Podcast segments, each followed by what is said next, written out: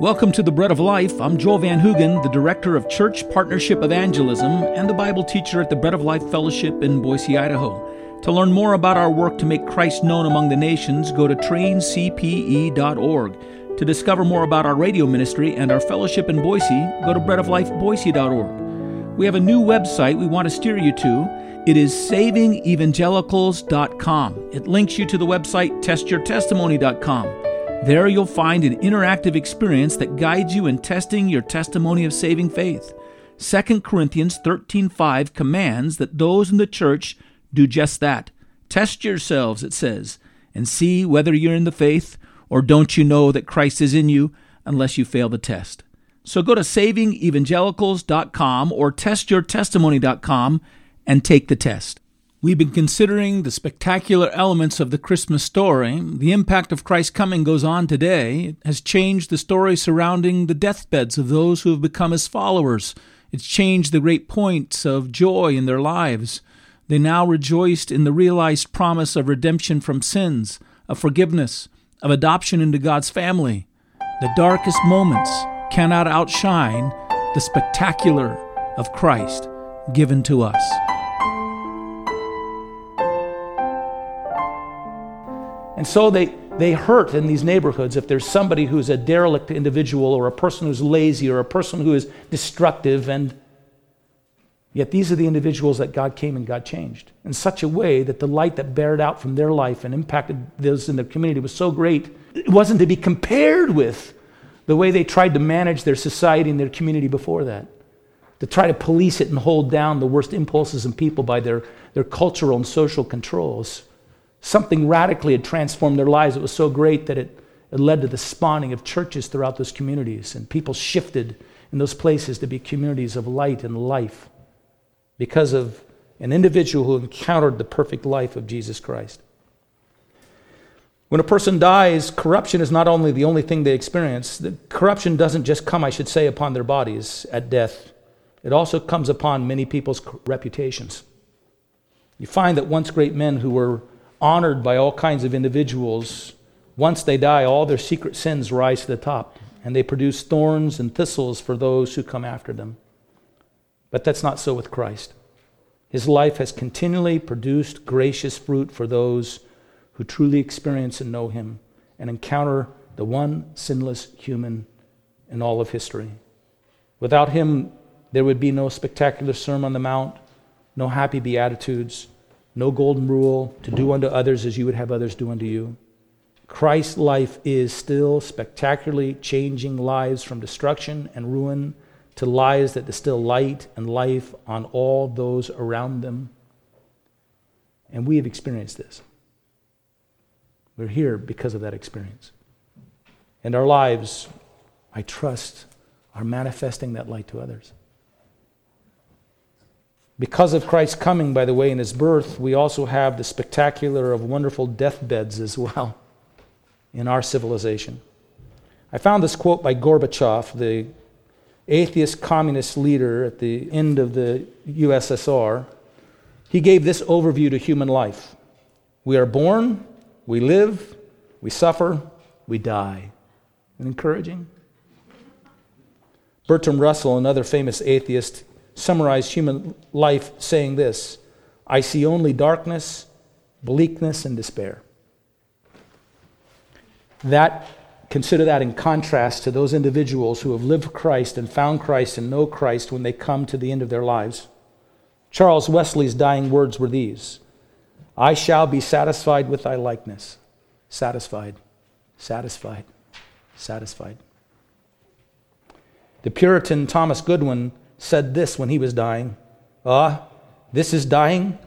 How have I dreaded as an enemy this smiling friend? Many times I've been told the story of those who met their death with bright eyes and words like repeatedly saying, Glory, glory, glory, or It's wonderful, or Do you see him? The missionary Adoniram Judson, at the end of his life, as he was contemplating death, said this I am not tired of my work, neither am I tired of this world. Yet when Christ calls me home, I shall go with the gladness of a boy bounding away from school. I can relate to that. What spectacular experiences because of the spectacular coming of Jesus Christ that is still dawning in our age.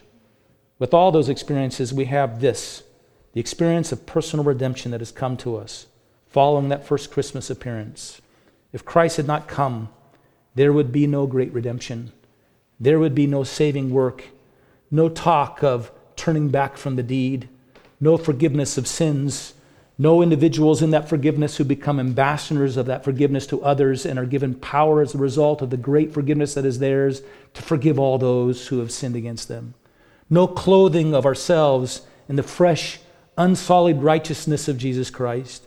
No adoption to claim ourselves members of God's family, no birth into that family again and anew, no liberation from the snares and bondage of habitual sin, no progressing into bold likeness into Jesus Christ,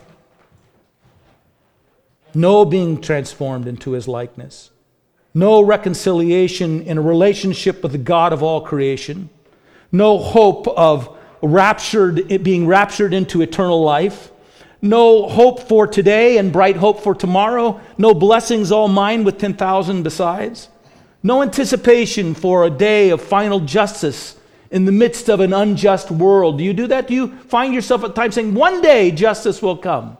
Oh Lord, bring the day when justice will come. But you know, you can't really hope for that unless you also know that you're prepared yourself to meet Him on that day.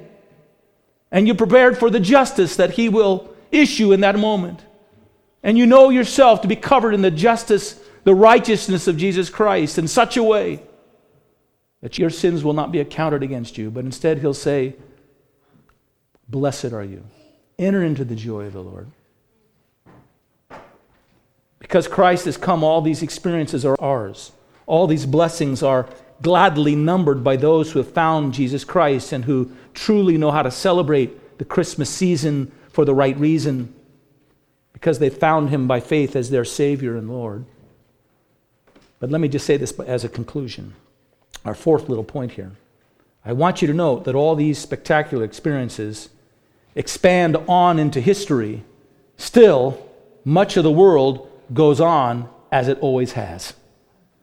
All the darkness of the time in which Christ came, all the darkness that followed after, all of it is still saturating our land and our lives.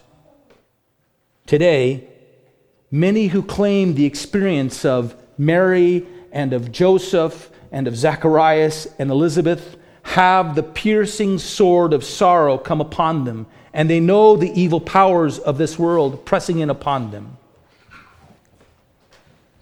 But they're not shaken. They see it, they see it all around them there is a bit of a challenge for us in the Christian world. We oftentimes want to see immediate results in the world around us because Christ has come and we know him. We feel as though that God is losing traction or is not fulfilling his promise because elections don't go our way. Because nations turn in odd and strange directions. Because persecution comes, and not only comes, but it abounds, and it is abounding in many places right now around the world. And I expect one day it will abound here too. That's how it was. That's how it was after that first Christmas morning. That's how it will continue to be until the clouds are torn in twain and the trumpet sounds, and that one who came before comes to judge and comes to save those who are waiting for him and draws to himself. But we know, like Zacharias and Elizabeth and Joseph and Mary. We know the promise that has come, and we're not shaken. We know that Christmas came. We know that Christ has come. We know the promise has been given to us in spectacular ways, and that the fullness of all those promises are yet ahead of us, This as was ahead of them. And so we endure with our eyes on the promise, and we stand on the spectacular of our Savior coming for us, holding fast to Him in his light, we sing. We sing in the night. Let's bow our heads and let's pray. Lord, not one of us, in all of our worship and all of our praise, wipes away from our mind reality. We are not in denial. Not one of us, in all of our celebration of a Savior and knowledge of His coming and His work in our life, has forgotten, we learn over time, that man is born to trouble like sparks fly upward. And we see the accumulation of miseries upon our earth because of the willful resistance of individuals to your purposes and your designs and to your presence and your rejection. Their apathy is only an expression of a deep antagonism towards the reality of a Savior that would come and invade their lives and change them. And we see the impact of these things. And you told us that these times would grow and they, they expand. And yet we celebrate still, and we rejoice and we praise because we have encountered a spectacular Savior. And all the lights of Christmas and all the joys of its celebration are born in our hearts by faith in you. We know the moment of forgiveness. We know the moment of realizing that God condescended to the lowest place to save us, to reach us in our sins. We know, God, the complete failure of our moral efforts. We know the shame of our confidence in our own goodness, but we know the gladness of finding that our Savior was good, completely good and righteous, and gave himself for us, for us, so that we might take him and partake of him and claim him as our life and as our light. And he lives within us, and he is King within our hearts. And we know the expanding work of that kingdom in our lives, and we have confidence that that work will one day be expressed through all the earth. And the scripture will be fulfilled that one day the knowledge of the Lord shall cover the earth like the waters cover the sea. And we exalt and we praise you. And we thank you as a result. This celebration, this joy, this praise, this spectacular season is not an irony. It's not a, a paradox that only accents the darkness of the age. It's a promise of the light that is ours and that is coming still. We pray for those who are so absorbed in the concerns of this age that they do not see this light. We pray for those who hope is resting on outcomes of princes and men and their power and not in the one who is the Prince of Peace, who brings to hearts today his peace, his life, his transforming grace. We pray for such a shallow and false faith that you would break through to bring them low to yourself where you came low to meet them and save them. And then, O oh God, we will rejoice in the spectacular of this age, in the coming of our Savior in this Christmas season. And we shall sing in the light that you've given us. In Jesus' name, amen. Well, thank you for listening to the Ministry of the Bread of Life. To learn more about our ministry, let me suggest you go to one of two websites Go to traincpe.org. This has been the Bread of Life, a ministry of Church Partnership Evangelism, the body of and the Bread of Life Church in Boise, evangelism, Idaho. To learn more, go to traincpe.org or to learn about our work or breadoflifeboise.org. Go to breadoflifeboise.org. Until the next time, may God bless you. Until the next time, God bless you.